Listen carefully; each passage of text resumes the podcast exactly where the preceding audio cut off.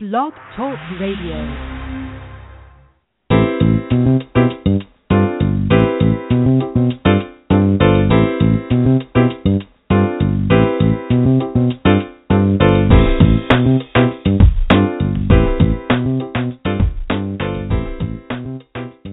Good afternoon and welcome to the Perkins Platform.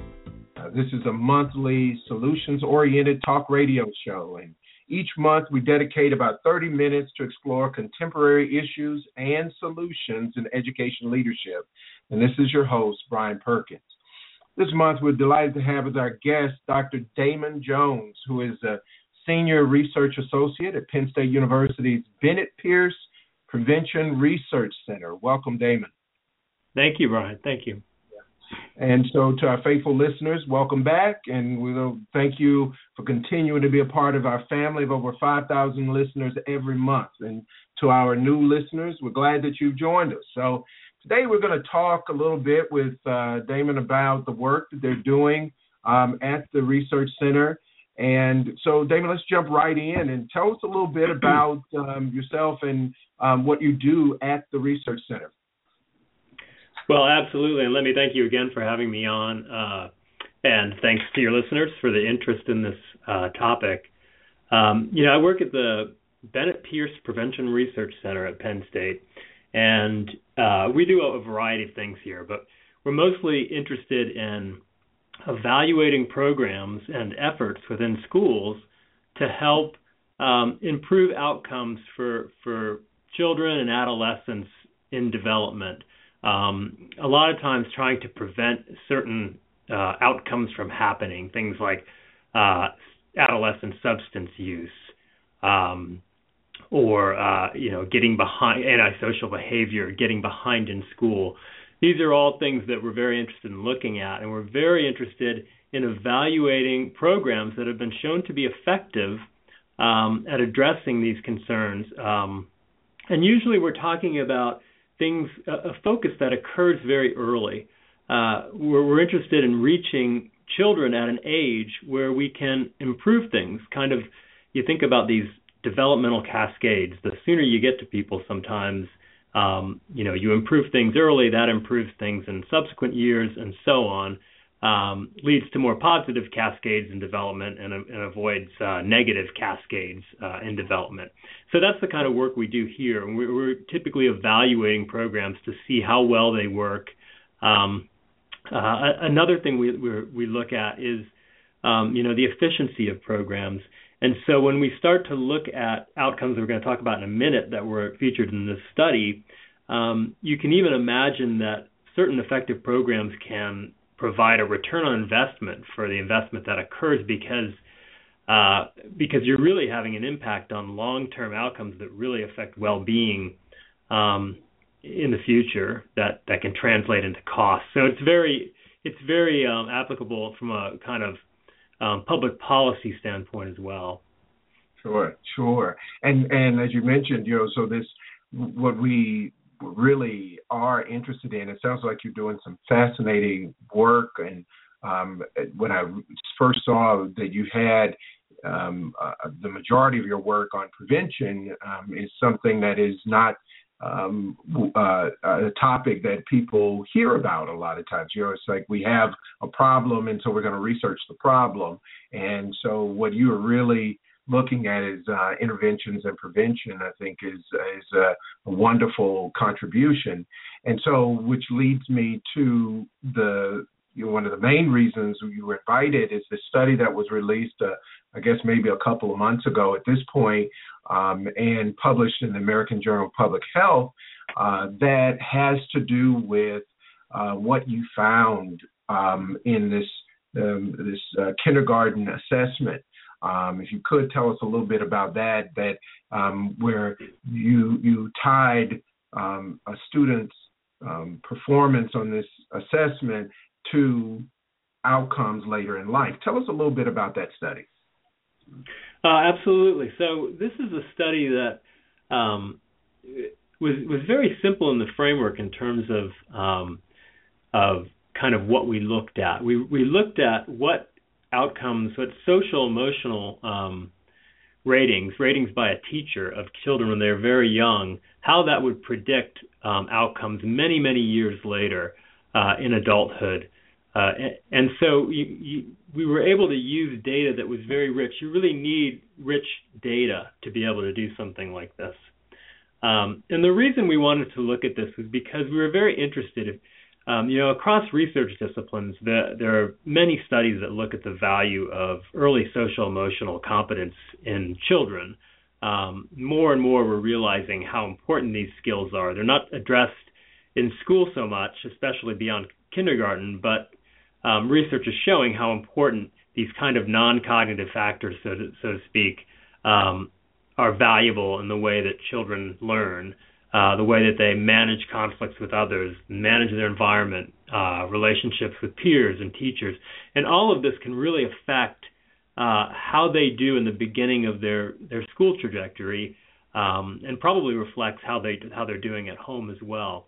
And so we're really interested to see if we can kind of look at these early skills uh, in kindergarten um, would they indeed predict outcomes many years later if we consider outcomes across multiple domains of well-being? Uh, and the and the outcome domains we looked at were um, everything ranging from crime to educational attainment to employment as a young adult, uh, mental health, and substance use. Um, mm-hmm. so we obviously needed a very rich database to uh, to allow us to do this. Um, the, the, the teacher rating of early social emotional competence was basically a rating of um, pro-social behavior. So it just simply asked the teachers to rate the children on on questions using kind of a five-point scale where they they said how you know how much do these certain characteristics represent each child? Things like are are they able to resolve problems on their own? They're very good at understanding feelings um, cooperative, uh, helpful to others. So, so kind of a good representation of what we think of as socio-emotional skills um, as it might be represented in kindergarten. Right. So that you introduces know, the study, yeah, at least. Mm-hmm. yeah, yeah. Well, you know, it's interesting because um, I, I'm not a regular uh, reader of the um, American Journal of Public Health, and so where I first um, came introduced to the study was it was probably either the Washington Post or New York Times, and the and the the heading read, um, "Your you, what your kindergarten child does, behavior does predicts their success in life." Or something like that, and then talked about your study.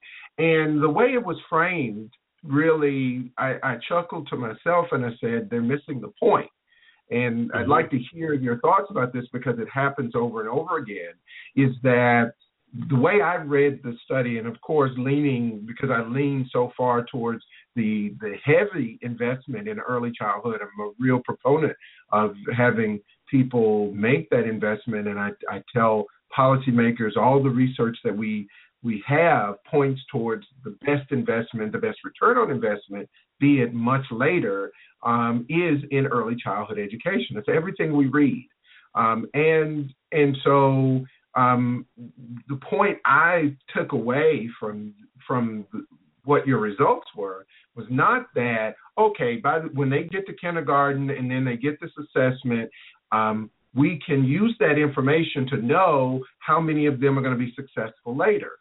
But my takeaway was that this further supports the notion that we need to get more children ready for kindergarten and have them ready and able to to start strong so that they can finish strong, so to speak.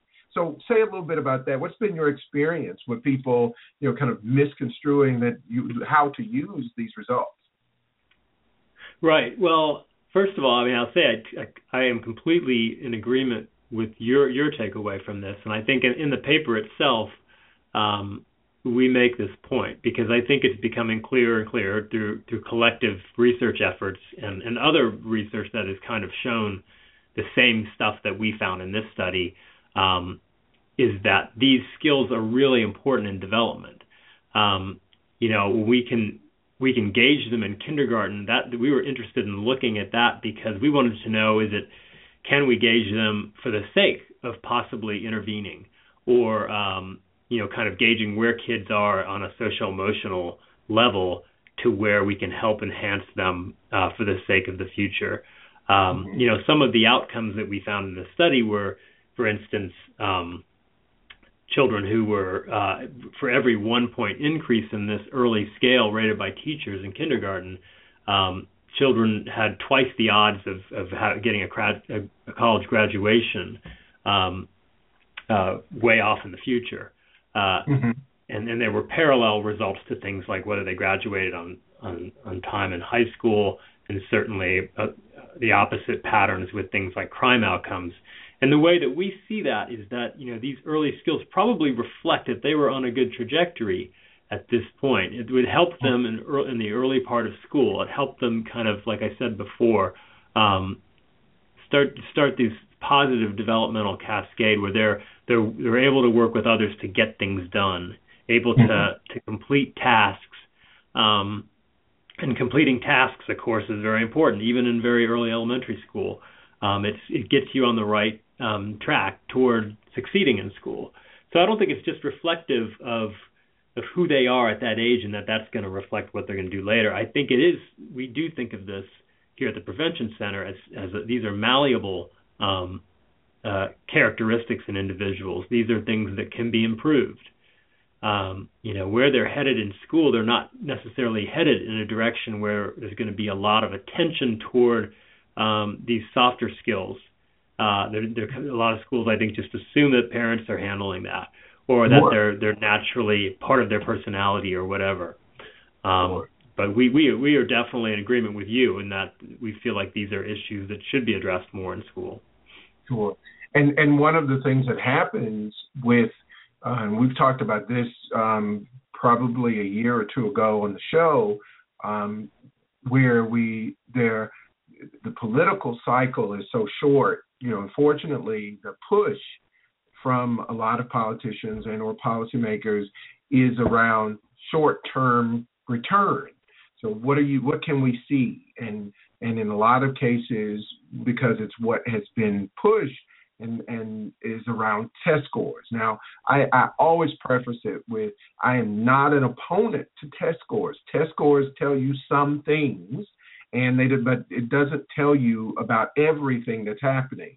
Um, but here, what we have is yet another example of you know you gave one one quick example that if they're able to work well together, and some would if you were to say that um, as far as outcomes in first grade that we want children to be able to work well together. There are people who criticize that, like, well, what about math? What about you know writing and and and their ability to to add and subtract um, that those are more important but here we have in this in this at least one uh, indicator uh, that that jumps out at us is that their ability to work well with others what are some other um, indicators that on there and the connection to um, their wellness later on? What what did you find um, some of the other skills that would be good for children to have uh, going into kindergarten to be successful later? Well, we feel like you know the, this this measure in kindergarten that I described before. Um, you know, we think it's highly related to other types of skills that have been identified in, in other research studies um, to also be predictive of long-term adult outcomes. Things like self-regulation, self-control, um, perhaps in, in, slightly older kids, uh, is more important.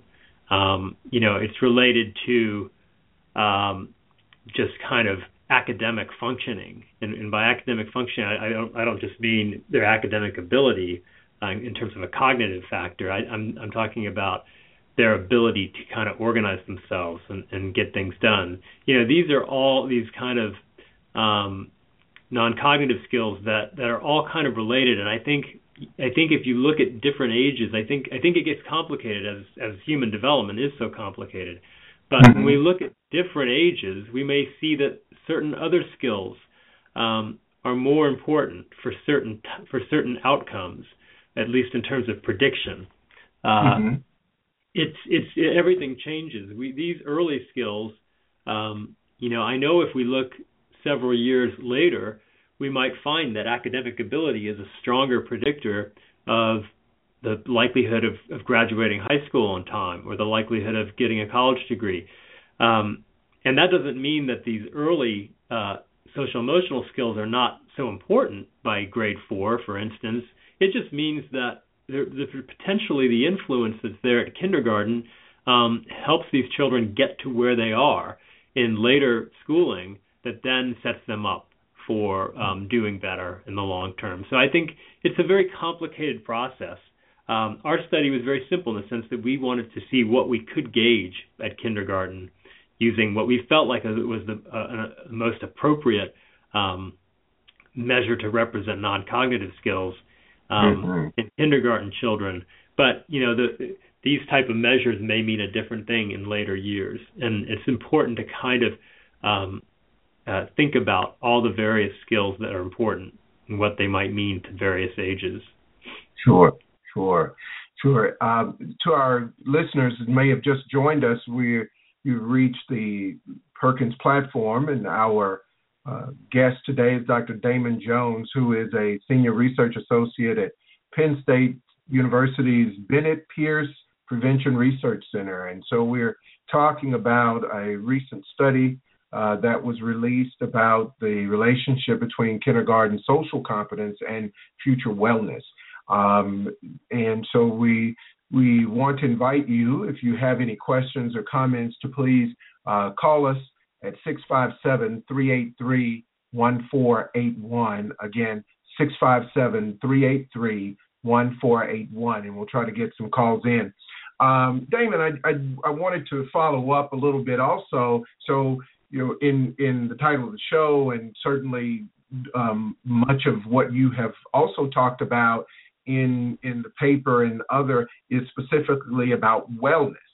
So tell us a little bit about um, how this is directly, at least um, for those that may not have read the article, um, how what the connection is. So you got these social competencies, and then you're talking about in some cases health outcomes. What is the direct or indirect uh, uh, relationship between those two?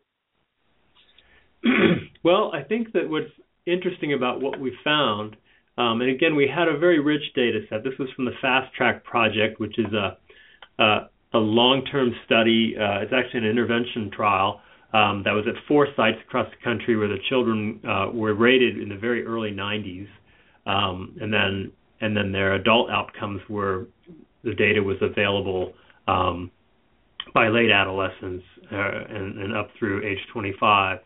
Um, but we were interested in focusing on multiple outcome domains that kind of represent well-being, um, because I think traditionally people kind of think, well, you know, when you look at what predicts what, you think in terms of early academic ability is going to predict later academic success, and um, you know, early behavior problems are going to predict later crime outcomes. Um, you know, here we were interested in kind of these more general social emotional skills and seeing what we what what they predict and, and many markers of well-being. Um, and the and the uh, as I summarized before, those categories were uh, employment, education, uh, crime, um, substance use, and mental health. And and it's hard to list all the outcomes on this uh, during this uh, show. Uh, the the paper is available through the American Journal of Public Health, and, and thanks to the Robert Wood Johnson Foundation, it is uh, it is freely available to anyone. Um, but for instance, we found that we we, we found uh, um, significant links between this early social emotional competence and outcomes in all of the domains that we looked at, um, which kind of reflected to us that it, it matters, or at least it, it's at least predictive of just a full set of markers of well-being. And again, this is reflective of other studies. Like I said, there was a study sure. several years ago um, sure. uh, that looked at self-control and how that was uh, significantly in, impacting or uh, significantly linked to um, multiple domains of functioning. Mm-hmm. Um, but basically, for every for every increase in this teacher-rated uh, social uh, pro-social behavior scale um, that I described earlier, uh, there were things we found kind of in terms of odds ratios um, for every for every one point increase, uh, like 54% higher odds of earning a high school diploma on time, um, 46% higher odds of having a full-time job by the age of 25. Uh, going the other direction with every uh, decrease uh, in the unit in this scale, um, the, the individuals had a 64% higher chance or higher odds of having spent time in juvenile detention, um, 67 higher higher odds of being arrested by early adulthood, a 52% higher rate of uh, binge drinking um, reported, uh, and, and, these were all outcomes that were were uh, require, uh, provided in the data through different sources. Uh, self-report. Um, some of them were from from records or crim- criminal records that uh, made these data possible. Um, some were reported by others, um, observers. So uh, you know, it was it was interesting to see these patterns across multiple measurement sources and also multiple domains of of well-being. Um, and again, it does reflect what what other research has shown uh, the the potential importance of these early uh, non-cognitive skills. Yes, yes, and I I don't want it to to escape um, to the number of uh, people, not just the policymakers, but even uh, we have a number of people who are responsible for curriculum decisions that listen in. And I just want to I want to underline the fact that here we are having a conversation about outcomes that we worry about. We we worry a lot about it. It appears in newspapers when we talk about um, and and we, we, there's a you know there's a myth that that has been perpetuated for a long time that um, you know some school systems use third grade reading scores uh, to determine um, how many students are going to go to jail and what have you. And and and so we we don't want to perpetuate that but to say that you know, let's get away from uh, making up the data because we have the information right here in front of us that that strongly suggests that if we put together a strong curriculum that emphasizes some of these these skills that we will at least i mean not saying that we eliminate the issues but that we at least contribute to more positive outcomes uh, based on what we've learned thus far. And I, I i i want the people who are listening that are responsible to think about that it's not just about the the academic aspect of what happens in school that there's a huge part of this that we understand is social and that we we need uh, more social uh, programming that if we kind of the the implication is that we we can't just rely on what happens at home. And so, where people say it's not our responsibility, is that actually it has, whether by default or otherwise or design, um, it has become the responsibility for us to look at some of these so the, the social um, and I venture to say socialization that children get uh, around what is appropriate behavior. But I really like, um, and and we're going to have some people in the future. Um, part of what you talked about in it, it borders on uh, the self-awareness and mindfulness that is is coming into play, and now a lot of people are talking about teaching children um, in in the in mindfulness practices.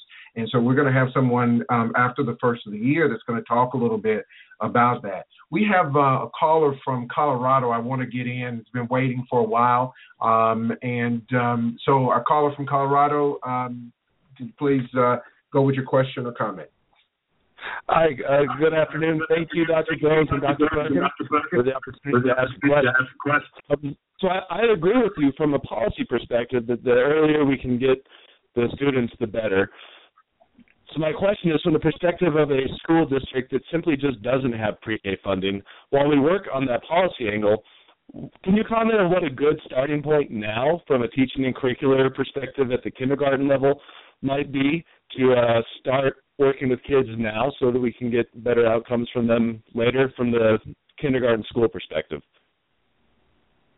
Uh, yeah, yes, that's a great question. I'm really glad you asked it because um, I think a lot of people across the country have that question, and I think that I'm going to point you to a website which you may already know about, which is uh, it's casel.org, C A S E L dot O R G. Um, it stands for Collaborative for Academic and Social Emotional Learning, and and their aim is to um, kind of inform uh, administrators across the country and, and educators about um, what what uh, educa- uh, evidence-based efforts might be available to bring in for different ages. Um, there are programs like Paths that are getting uh, are, are, being um, installed more in communities. Uh, you know, I think there are certainly options, and um, you know, it, you really want to go with something that's evidence-based, um, and you, and you want to kind of use some resources to get ideas for what's feasible given your situation. But um, I think the key thing is that you know we have studies that are showing that these programs do have impacts um, when they've been installed, and it's not just impacts on maybe improving social emotional health the, in the following year or anything like that. It also includes outcomes on uh, like academic skills. Um, you know, just showing again that these skills are important to helping children navigate their environment better and do better, not just social and emotionally, but but also um, academically. So it's it's a, it's an important part of the puzzle. I think people are realizing that more and more, um, cool. even though there's still it's still not uh, it's still put put uh, behind the uh, typical academic um, priorities in schools. Sure, sure. And so I know we we have just a few more minutes, and I I didn't want to uh, have you on without also talking a little bit about um, one also very important aspect of this and, and part of the work that you've been doing for a number of years about cost effectiveness and cost benefit assessment on it is that um, because there's some people listening that um, from a, uh, a policy perspective and, and a public administration perspective are thinking so what what does this cost me or gain me bottom line uh, a few years ago, as I mentioned, we, we talked about this in great detail. Uh, one of my colleagues um, at the Center for uh, um, at, in at Teachers College um, for studying economics, uh, public e- education, and economics um, did a study also that looked at programs that impacted um, later life accomplishments and also reached the conclusion that the early childhood ones. Uh, so, what do we say to the people who are at city government and school district decisions?